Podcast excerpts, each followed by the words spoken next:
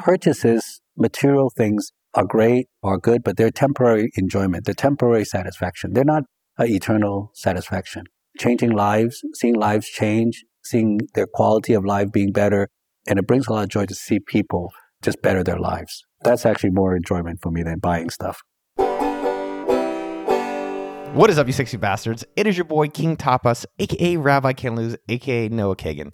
Before we tell you who the guest is, I, I love you guys. I love that you listen to the show. I love making the show. I get to meet interesting people, share their stories, also share my own business adventures to help you get inspired in your own business journey, have a lot of fun out there. Thank you. That's it. I love you guys. In today's episode, we talk to David Lee, the CEO and chairman of Hing Wa Lee Jewelers. I stumbled across David many, many years ago on Instagram because he has the biggest Ferrari collection in the world. And I was curious about his backstory about his Ferraris, and he has a ton of Rolexes. He's got one of the largest Rolex dealers in the world. I think they're exclusive one out in LA. It turns out that his family has an insane story that really should be made into a movie. His father escaped the communist revolution in China by swimming across shark infested waters to founding a 60 year old family company making jewelry and eventually coming to America. This is basically the Chinese Eddie Murphy, but with more cars and Rolexes. It's an amazing story, and I'm really grateful that David came and shared it. Here's three gigantic things you'll take away in this episode. One, how David uses lessons from cultural and racial challenges to solve business problems. Two, David's five star principles to success, unique expressions of love within Chinese families, and how they raise successful kids. Plus, a bunch more ear nuggets along the way. Let's dive in. Before we go into the show, if you ever wanted to launch your own business or you've been entre curious, as they're called these days, or you want to be an indie worker or a solopreneur or whatever the buzzwords are, I can help you. I've helped start AppSumo. I've helped over 10,000 people get their own businesses going. So if you're looking to make money, which it's going to be hard, but if you're willing to do the work, I can help you. We have a course. I think it's only 20 bucks. It might be raised by the time you're listening to it. It's called How to Make Your First $1,000 Month Business or Beyond. You can go get it at okdork.com slash monthly 1K. That's okdork.com slash monthly 1K. Also, go join my Noah's Nuggets newsletter. Wow, that's a tongue twister. Every week, I send three actionable tips for people who are looking to get their businesses going, marketing advice, and just cool products I find online. You can sign up at okdork.com slash nuggets. That's okdork.com slash N-U-G-G-E-T-S. Also, a special pre-show shout out to listener Joseph K. I saw Joseph biking last week in Austin. He saw me wearing my sumo jersey and he's like, hey, Noah. And I was like, Joseph? He used to be my neighbor. He's like, dude, I'm listening to your episode about Ryan, the pro cyclist from a week ago, which was an amazing episode if you have not checked it out. And he's like, I like listening to your episodes when I just want something relaxing and entertaining and a little bit of business adventures. Thank you, Joseph, and every other one of you gorgeous listeners. If you want to shout out in a future episode, also I can shout out your businesses as well. Just leave a review wherever you listen to the podcast. We check every single one of them. I run a software company. All right. We have a pretty popular channel in the business category. Okay. This is fun. Even for me, doing this uh, from a social media level is just fun. Yeah, just do it for fun. Does it drive business? Do you see it impact the stores? It does impact the stores in that way. But right now, the dynamic, we don't have enough to sell. Yeah. So even if I drive more traffic to me, people, oh, I want to come in buy a, a Rolex sport watch. I don't have one to sell them. My existing clients who's already has such demand that I'm cannot even fill that supply. Yeah. It helps, but then it doesn't help because it's not like it's creating new other necessary business for me Yeah. from that. It, it is still good because it's still branding, which helps. And so there's benefits for sure, but not necessarily a lot of sales coming from it. Have you ever thought of doing like a Ferrari watch with you or doing your own branded watches? Yes, I am going to do my own branded watches. So I have created a company called Manza Design as a global brand. And we are actually about to launch the eyewear. So Manza Design eyewear. And we're creating a prototype that is for the watches, Manza Design watches that we will produce and sell. So that's coming up. The Rolexes are sold out everywhere. Yeah, so- yeah, yeah. No, so this would be definitely great for something like that. and maybe that'd be cool if it's like to get access to buy your Rolex, you have to have some of these kind of watches too. well, you know, the Rolex doesn't want to, has a whole thing about not leveraging their brand to, to sell other stuff because just whatever, that's their positioning. But in reality, yeah, You'll prioritize your wait list. people buy my other product. You know, my other brands I have 25 brands, right? So the other 24 brands, if you buy some of those, the more you buy, the we consider you a higher priority to to give you something you want. It's the same thing in a way. Yeah. It's just normal business practice. Yeah, you treat your best customers. Great. For the people who don't know you on our channel, how would you share your story in like 30 seconds? So like for people who don't know who David is, who is David? I'm originally from Hong Kong. I came here in the mid 70s when I was a, a young, you know, elementary school. I grew up in Southern California and in Hong Kong. My family was in the, the jewelry manufacturing business. My father since 1965. So it's been quite some time. I joined the business full time after graduating from USC in 1990. And as I saw the business need, I developed the business model from wholesale to retail. And I brought in watches. Rolex being my most popular uh, watch uh, that I got the authorized dealership in 1995. And then since then to now, this last really 30 years now, we've been market leaders in, in America for watches and jewelry retail. But beyond that, about, I would say 13, 14 years ago, I really developed this passion to collect Ferraris strategically and very thoughtfully. And I guess today, with the collection I have and my social media, that I'm considered the most recognizable Ferrari collector in the world. Roughly, how many Ferraris and what's the, the rough worth of all the Ferraris that you have? Yeah, I, I have roughly 30 Ferraris. And that was also a strategy because I want to drive one each day. Because I'm more, I like the experience, you know, of, of the driving. Because having is nice, but that's like art. When you drive it, then it's a car. I'm a, you know, guy that likes to drive it. So I keep it in 30 so that eh, I can drive it once a month. But also the cars need to be driven or else they break down. I, especially I have a lot of classic cars that need to be driven.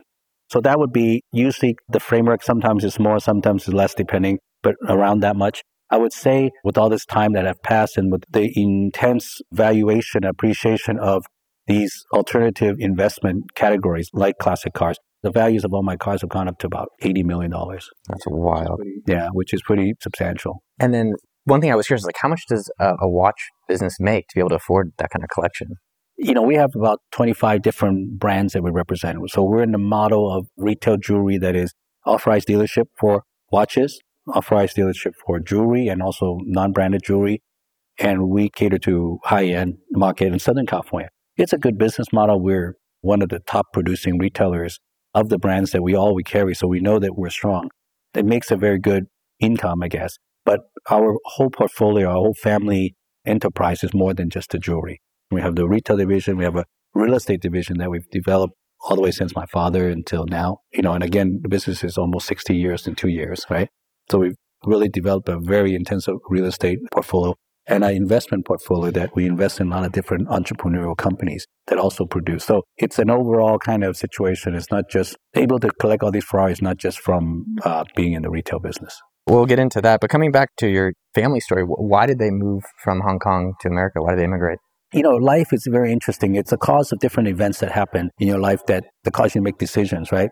For my father, he was in Hong Kong. He was uh, manufacturing a gemstone carver by trade.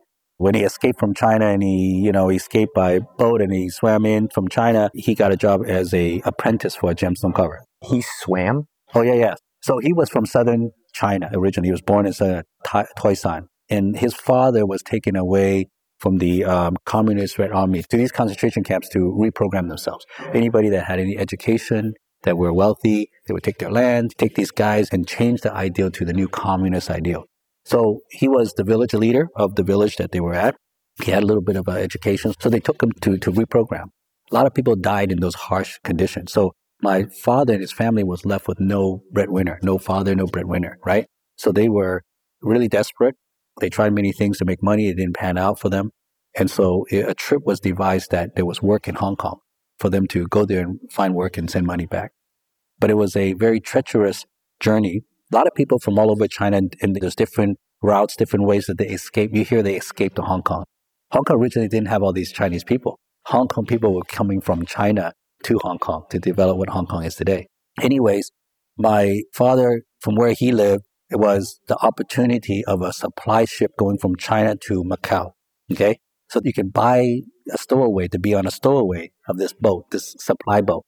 So my father, who was 13, his brother that was 15, his older brother, he's number two, decided to take this risky journey to escape to Hong Kong. They got in the whole of the, of the boat, as well as maybe 20 or 30 people that also had the same mean to escape to try to find work. They went and, and they drove. And I guess in the Indian Ocean, the closest point that they could jump off and swim to shore, which was still miles away. And that's what they did. They did it by a flotation device, which is two volleyballs and a net to flotation and a sack of bread to make the journey. My father remembers at that time, half the people didn't make it because in the middle of the ocean. It's very cold, so the hypothermia, big waves, you know, and stuff like that. You're fighting against these big waves. You get tired. You you know you're just tired and you die.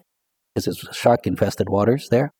And then let's say if you get through all that, you're strong enough, you get so close to Hong Kong, the coast guards that would pick you up would beat you to, you know, smithereens and people die from that. If you don't die from that, when they bring you back to China and the China authorities beat you, you're going to definitely die from that.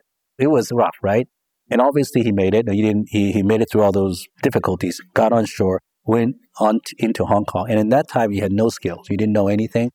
A job was to learn to be apprentice, learn from a master. They probably pay you very mm-hmm. little. You learn that trade and then you come out, maybe you, then you teach that trade or you start a business of that trade. So my uncle was a tailor, went to a master to, to do tailor like a suit. And my father went to a master that was a gemstone carving master, destined his destiny as a gemstone carver. He didn't say, "Oh, I want I wanted to go there. I want to be a gemstone carver, so I'll go there." No, it was just that was the destiny wow. of him. So he became a gemstone carver, and in five years, a lot of people left in three years, but in five years, and he worked and he was very frugal for himself. He sent money back to China so the whole family can live. That was something that is very important to take care of your family, no matter, you know, first before you take care of yourself. That was very instilled into us since young. Then after five years, he came out and started his own business, started taking in his own apprentice. And, and he was the gemstone master, a very good one. Our famous was. So Hing Wa Lee, that was his name. So 1965. So that's why in two years, we'll, our family business is almost, it will be 60 years, which we're very proud of. Anyways, in doing his business and selling to a lot of, in the 70s, there was a lot of people wanted to appreciate art and they would buy it from galleries. They would buy it and they would sell it to consumers. People would put it in the house, in their mantles or whatever. Anyways, the Smithsonian Institute one time said, Oh, we had all these arts that we have, Chinese art, but we don't know how to handle and move them around. They broke and they're very delicate. We need to get somebody to repair all this stuff. It's very valuable. We need someone.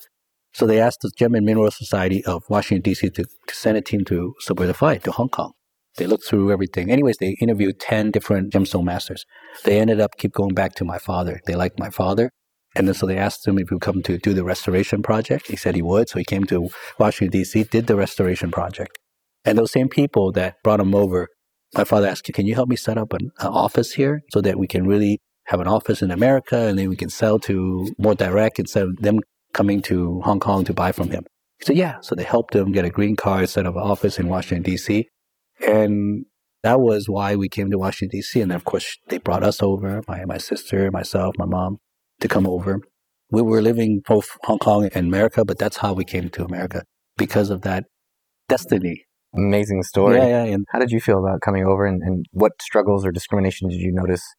I often think about that. What would have happened if I stayed in Hong Kong? And we developed, and it wasn't, it wouldn't have been necessarily bad either. You know, Hong Kong was a very prosperous place. But then my destiny was in America. That's and it, it was what it is. Obviously, I know also what I went through, which is you take a guy from Hong Kong, a Chinese, come to America to just live. There's going to be a big culture shock. There's a big language barrier. There's a lot of racial discrimination back in the early 70s, right? Mid 70s. So obviously you have that. And I did experience all those things, which impacts me as I grow up, obviously also. But as any young person, they, they will adapt quick. They will learn English quick. They will learn the culture quick and they will assimilate quick. You know, and I have to say, now thinking back, that actually helped me in my business to be able to do business, to be somebody that in, their, in my mind thinking half American and half Chinese equally. Because every summer we'd go back to Hong Kong. Because a lot of people, like if they were Chinese and they came here, they're mainly Chinese. They may be able to speak some English, but they think and act like a Chinese, right? Or if you're American and you speak some Chinese, you go to Hong Kong, you still think like American, and you even though you speak some Chinese, everybody knows, okay, he's American. But for me, I am 100% Chinese and 100% American because of my upbringing. That had helped in many areas in my business. What is Chinese thinking? What is American thinking? Well, it you know, there's a lot of it's a cultural. The culture of the Chinese, you know, how they think, the respect, how everybody thinks is in the line as a Chinese. American is very different. American has a very American culture and upbringing, just like Japanese would have Japanese, Russian would have Russian, Saudi Arabia would have Saudi Arabia. Everybody has their own thing. When you do something that means something respectful or so called acceptable in your culture, could not mean the same thing on the other culture. So you do that and it pisses other people off because they're like, hey, you know, you just disrespected me. That culture difference is what hurts business sometimes. But if you, you understand those things, then you uh, act accordingly, then your business is going to be better. What, what was the story that comes to mind? Some of the hardship either you saw your dad face or you faced as you were coming to America. I think just because uh, there wasn't a lot of Chinese in that time, I guess you can say, and if you're living in a primary Caucasian uh, community, there was a lot of nice people, but there's a lot of people without knowing, uh, just have this, you know, naturally discriminative or racial environment. So are you accepted so much? Do they take advantage of you? Do they not inclusive? They don't give you the opportunity. You know, they don't welcome. All those things that would happen because you're different, you're a foreigner, or maybe your English is not 100%.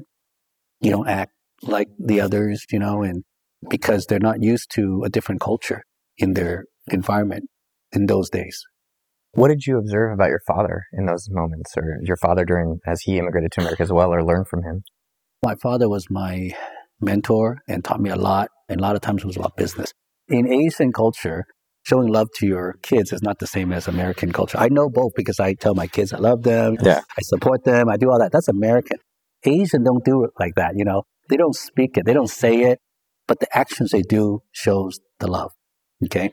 When they talk, instead of saying, oh, I love you, whatever, but they teach you what are the, the life lessons, teach you how people think, how businesses run, what ethics you need to have. Uh, matter of fact, my father, toward the end of his life, had gained so much wealth. He was always very frugal for himself, but he would always use all the money to buy investment properties, apartments, real estate. For what? For himself, and he can't take it with him. It's for the next generation, for us, for his children. So he rather build up this for the children and not to use for himself. So you see that the love is shown in a different way because he wants to secure your future. He wants all the generation after to have to not have to struggle like he did. Yeah. That's action. That's love. What were some of these life lessons that he taught you? There was many, and but I think as I grow up and as a lot of people ask me, what are some of the uh, business ethics of success? I draw back to what my father has told me, and I came together with a formula. Okay, you know, he didn't exactly put it in these ways, but I absorbed everything that he taught and I came, I simplified to these five things. That is what will produce success. Because success is not a particular road because that road happens one time and it doesn't happen other times if you do the exact the same. But if you understand the concept, could then work. And what are those? So three things that is under your control. Okay. The three things of a business ethic that you need and part of this five is under your control. And what are they? First, to work hard. Okay. Now, in every one of these, it needs to be explained much further because your definition of working hard could be different than mine, but working hard. Second is working hard with perseverance. Perseverance is the second one.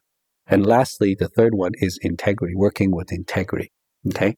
You would think these three are very simple, but if you dive into deep, it goes a lot more further. It's a lot harder than you think that it is. Now, what are the two other things that is not in your control? One is timing and one is opportunity. Okay. So those are not in your control, the timing or the opportunity that comes across. But what I do know is if all five of these things are right or are being done or right at the same time, and you take action at that time, that will produce success. Now, what happens is, is this sometimes. Sometimes you're doing all these work ethics, but you have the opportunity, but the timing is not right. Then it's not going to go good. Or maybe sometimes the timing is right, opportunity is right, but you don't do those things. So you cannot get that opportunity to take it on. All five things have to come together at the same time, have to be engaged. Sometimes David, they say, David, how long do I have to keep doing this? You know, and it seems like long. It might be a long time. You might have to do all three things, and it might the timing might be ten years later. It could be fifteen years later. It could be twenty years later, and then it will all come together. No, nobody says it's going to come quick. That's why you have to wait for the timing. Those are the five things that I accumulated from my father and from my experience of seeing all my successful business friends that I see that they all have in common that these five things are what it is. Do you believe the American dream is still alive? Yes, there's a lot of opportunities. There's a lot of opportunities, even when uh, economy is so-called bad. That's when actually the most opportunities comes. That's when you can find the opportunities. When people are nervous, when people are, you know, not willing. I mean, that's why when uh, Warren Buffett says, when everybody wants to get out of the market, he comes in. When everybody wants to get in the market, he just backs out because the reverse thinking is where the opportunities happen. You know, if everybody is going after the same thing when it's hot, then there's a lot of competition. How are you able to have the opportunity? Because everybody's smart, everybody's coming at it. you're not going to get those deals. And I've seen many times that that has happened to be true. What is your definition of the American dream? I think that my definition is that anybody could achieve success if they work hard enough, if they work persistent enough, if they work with integrity. Like I said, the other two, the opportunities and the and the timing. If you do those things in America, a bigger majority of the people can experience the American dream, can experience success. Not every country can do that. But in America, because of the way our laws are, our philosophy, our commerce, our economics environment, it allows for anybody to have that opportunity. Put it that way. Do you think you achieved it? I definitely feel I my father achieved it.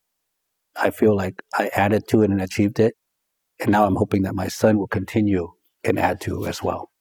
My father came with nothing. He when he escaped from China, he had zero. They were on starvation and the whole family gonna starve if they don't succeed. The whole family will just die. Nobody's gonna help. There's no government help or government assistance or anything like that. You don't make it, you die. It was a life and death situation. They came with no money. So I guess if you count from that, from my father, it was the American dream. He was very successful. And do I take that and do I just benefit from that or do I take it to the next level for him? And I think I did because I probably, from when I took over to now, I've increased the business 100 times more than where it was. So I guess I did, you know. But also, and I tell my kids, and they know very well, in Chinese is a saying, the wealth does not last more than three generations. Okay. And I can see that the first generation really struggling to build it up and they build up a platform. The one thing I was curious about though before that is what opportunities are you seeing today? During this whole time, even with the cars, I didn't feel like I necessarily bought them at super good price. It was a little bit better than market, but I bought them just like anybody could. They've gone up in value so much. Everybody had the same opportunity, but do you have the eye to see it? And do you believe it? And do you put your money where your mouth is to go for it? I did, and I achieved it. There was those opportunity in real estate. There was those opportunity in, in the stock market. There mm-hmm. was opportunities during the pandemic. I know a lot of people made a lot of money selling gloves and masks to the government and so forth.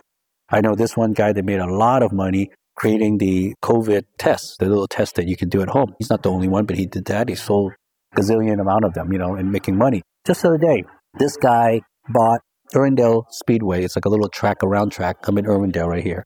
Bought it for 20 million. He wanted to make an outlet mall. He got the city approval. And then he found that building cost is too much and they wouldn't, they wouldn't finance it or whatever. So he wanted to change it to warehouse because warehouse is hot. He asked the city, the city wouldn't do it because city said, hey, you know, if it was outlet, then I would have sales revenue because of the sales tax. But if it's a warehouse, it wouldn't. They wouldn't get, let them do it. He goes, oh, that's bumper. Now, you know, I bought this property. Then he said, okay, well, I'll rent it to these trucks to park there. It's a big parking lot they can park there. And it, the business was really good. There was a lot of people that needed to park their trucks, their container trucks there because the refuelment uh, system needed the trucks to move around. So they needed to park too somewhere. So he parked, he got good revenue. He just sold that property for 80 million. This has just happened. 80 million. Bought it for 25 years ago. He sold it for 80 million now. So sometimes you need to know how to pivot. You need to have the timing and the opportunity, but the other things you, you keep at it, it can create wealth. And it's happening every day. This is happening. For yourself, how did you, a lot of our audience is young entrepreneurs aspiring to have one Ferrari. how did you make your first million? I made my first million from being dedicated. You know, that in those days, before the company had a lot of employees, before it had a lot of locations, before I had all the brands that I had, I remember telling my dad that we want to change this business model. He goes, okay, we can, I trust it. That's right. That's the right decision. You know, it was not in the 1990 when there was a bad real estate recession in America. And he says, okay, I'll, we'll, I'll trust you, but you have to be in charge. You have to be totally in charge. We never did retail before that. So in 1993, I opened my retail store, Hing Wa Lee Jewelers in San Gabriel, which is why actually this year is our 30 year anniversary of doing retail, although the whole thing is 60 years in two years. But actually, those days, me and the bosses, I didn't have budget. Oh, hire managers, hire all these people, you know, doing this and that. I had to be the hat for everything. I had to be the sales manager. I had to be the purchasing manager. I had to be the accounting manager. I had to be the marketing manager. I had to be there the first person to open the store and to be the last one to leave. I had to work seven days a week. There's no, oh, I have a day off because somebody else will open up and close. Who's going to do that? I had to work 70 days a week for the first few years. Okay. And so when I was talking about working hard, that's the level I'm talking about working hard. People, oh, I need to have time to have fun and whatever. There's no time for fun. You got to make it happen. You got to be persistent. If I wasn't persistent, I wouldn't have got Rolex authorized dealership in 1995. And having that Rolex dealership in 1995 changed everything, changed the course of my business. If I didn't keep my integrity in doing this, because there was a lot of temptation to buy gray market, buy gray market Rolex, sell it or whatever. If I did that, I would be blackballed. I would never get Rolex authorized dealership if I did that. That was a shortcut to make money, but I could not do that. And so therefore, because of all those things, I was able to, I guess you could say, make a million dollars, you know, or more shortly after that. What is something you've purchased recently that gave you a lot of joy? Uh, right behind us is a car here that, that I just, that actually was the latest uh, edition. You know, obviously the, my 296 GTB Ferrari was also very great. And I know there's some purchase coming up, you know. Purchases, material things are great, are good, but they're temporary enjoyment. They're temporary satisfaction. They're not eternal satisfaction. I think for me, changing lives, seeing lives change, seeing their quality of life being better, seeing a life transformation to allow them for people to have joy. Uh, there's a lot of nonprofits that I'm involved in, a lot of things that I do that. And I see that, that, that gives me a lot of joy. Yeah. I'm a religious person. So I'm a Christian. So I have a lot of Christian faith and I do a lot of those things related to that. And it brings a lot of joy to see people just better their lives. That's actually more enjoyment for me than buying stuff. Yeah, I was thinking, I was even wrote a quote down today thinking about coming here. And I was like, I didn't know you and I wasn't speaking for you, but I was, I was thinking about it's cool to have money, but it's cool to have help a lot of other people make money. And that's great. But there's a big population of people that are not even in that position. They're homeless. How do you take in a homeless family and help them rehabilitate, give them the skills, help them get set up so they can get a job, an apartment. So in six months they go back out and be able to build up their lives again. Yeah. Now, obviously, I'm involved with a nonprofit. I'm on board Door of Hope that does something like this and other things. But those are desperate people. Those are not just helping somebody that, oh, you made a, you know, you can make a million dollars or something. Those are just desperate that getting off the street. Good point. And being able to live as a normal thing, which we take all take for granted, that normal is not good enough anymore. That we have to be a millionaire. I mean, those are nice, but there's a lot of people that need to just even live normal. Do you have any regrets, or what regrets do you have from working too hard? And was the the money worth it? You know, so I mentor this group called the uh, the Inner Circle because I have this company called Titan Education. That my partner is a senior professor at USC. I'm on the board of USC, and I guess teach a lot in, at USC Marshall Business School too. We came together to mentor these professional business people, and you know, they asked me because they're younger and they want to know what they don't know. And they asked me, "Hey, do I regret working hard?" I mean, they're younger now, so they're and they have young children or they just got married should they work so hard that they are they're doing right now to gain the success? And I tell them, I said, listen, I regret it that although I said I need to work hard and maybe I didn't have a choice, but I regret it working so hard that I miss a lot of the time with my kids when they were young. And a lot of people get into this kind of treadmill because they happen to be younger and they have this opportunity, so they had to work hard and they believe achieving financial success that will in turn their family would appreciate. And they do. But if you ask the kids, they would say, hey, I would rather have seen my dad come to my performance, come to my recitals, come see my ball games, some spend time with me to be with me instead of working and never seeing him. Yeah, we have a nice house. You know, they put me into a nice school. There has to be a balance that for us, as entrepreneurs and business people, we cannot say it's all the way this way, just working hard. And by the way, sometimes that's really selfish because that's what we want to do we want to work hard. We don't want to deal with at home and the kids and their the troubles they are or our wives and stuff. We actually want to escape that and be in this workplace where we have full control. This is our domain. We're fully controlled. We get the satisfaction of what we win. So it's actually harder and more selfless to be able to balance and take off some of that time to be with your family, to be involved with your kids and your wife and to do that. And so that's the balance that we need to encourage. I challenge my um, mentees that we coach to live. And I say, if you can learn this, you will then, when you're 50, like me in, in my 50s, look back and not regret. I have regrets too, because I, I, nobody taught me that. I just worked hard. And now I can provide my family with the best place to live, the best vacation houses, the best rides, the best schools, the best clothes, the best teaching to help them with the school. And they're in the Ivy League school. They're in the best places. But if you ask them, would they have whether that I gave them less and be able to spend time with them more, to be there, they would have just said yes. So that is something I try to share my experience with my mentees so that they don't have to uh, go through that. Do you ever think you have too much money? I came in here and I was like, how many Ferraris do you really need? And then I, I think Pranav, the, uh, the gentleman you work with, was like, well, it's an investment. You know, do you ever have too many stocks? But I think there's definitely like my brother comments, I don't think CEOs should make this much money. And do people need this much? Huh, yeah. okay. So in my personal philosophy of managing wealth, because the wealth, you can't take it with you. It's not really yours. Like my father or my father-in-law just passed away. My father passed away 12 years ago. Here, he's become a very wealthy man. He's built up a lot of things. But when he, just as he came to the earth and when he left the earth, he didn't bring anything with him. Nothing. Not one thing. So we really are, don't own these things. We're just steward of these wealth. So then when, as we're steward of these wealth in the lifetime that we are at, how do we use it? I would say that if one just use all the wealth for their own benefit, I think that's a little bit too extravagant. I think ultimately that's not going to give you the most happy. That's why when, when, when you ask rich people, are you really happy? Do you, do you have all this stuff that you own? Does it make you happy? They're not fully happy because the stuff you own only gives you temporary enjoyment and satisfaction. The real enjoyment in life is really be able to help other people. That's why when you give back and when you involve in nonprofit and when you're able to use your funds that you create to help people, there's a, a lot greater deeper joy in that. Now, for me, because I do that, I know I'm do, I do that. I have a philosophy doing that. That's part of my Christian faith as well. That if I make more money or have more money, have more wealth, I know I can then do more for other people. I know that I'm willing to do more for people and I would do more for other people. So I think I'm okay to be able to handle that. I have the credibility to handle that. But some people, they, they hog it and they wanted to just, you know, I have more money than this guy or I have as much money as this guy. Do I get on Forbes? It's a competition or a comparison. I think that's not that healthy. That's not going to make you have enjoy for sure.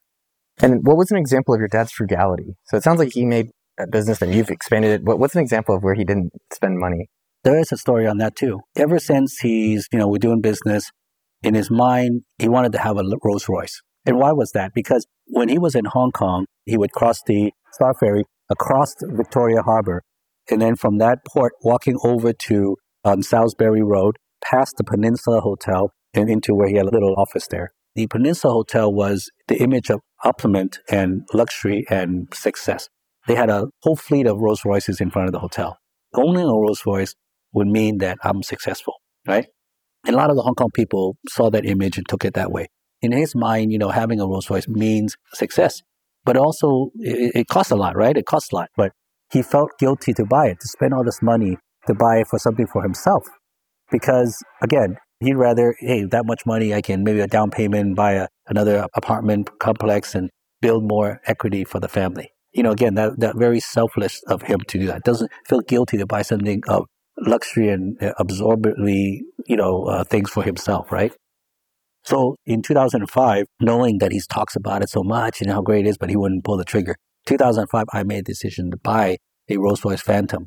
Uh, I guess it's Phantom 7. It's, it was the new at that time. I bought it from uh, a local dealer in Pasadena. I bought it and I gifted it to him. And he was so happy because if he was to buy for himself, he would be guilty. But his son buy for him, he's actually happy. You know why he's happy? Because now he can tell his friends. And he used it very preciously. He didn't drive it a lot. He didn't put a lot of miles on it. I still have the car. That's in my collection. It was a blue Phantom. Now he can brag to his friends. He says, not only that I could afford a Rolls Royce and buy, but I didn't. But I helped my son to be as successful enough to be able to buy one and give it to me. So his point is that he helped his son to be successful enough to do that for me in appreciation for me. So it's not that he squandered on himself, but he helped his son be successful enough. And in return, his son just felt like he wanted to buy and gift. He had enough money to be able to buy and just gift it to his dad. So he really enjoyed that. That is a wrap. I hope you loved the episode as much as we did making it for you. If you did, go give David some love on Instagram and Twitter. That's at Ferrari David Lee. Next, text a friend you love him. Yo, dog, let's rent a Ferrari together. It's honestly, it's cooler to rent than own. I'll tell you that. Anyways, before you go, tweet at me, Instagram me at Noah Kagan. I love hearing what you think of these episodes and what kind of guests or episodes you want me to be creating. I appreciate that feedback. Also, go check out tidycal.com. I use it to schedule customer calls and book meetings. It is free. You can use it to get paid for people to book meetings with you. We have people making over six figures a year from doing that. That's tidycal.com. Finally, a couple shout outs to the amazing team that makes all this happen. Jason at podcasttech.com for doing these podcasts. Thank you to Jeremy, Cam, Tommy, and Sylvie from the Dork team for all the magic y'all do. Have a healthy day. What's your favorite jewelry? Real talk, I've been rocking the necklace.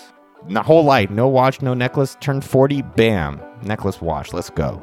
No, it's not a Rolex, you fancy snob.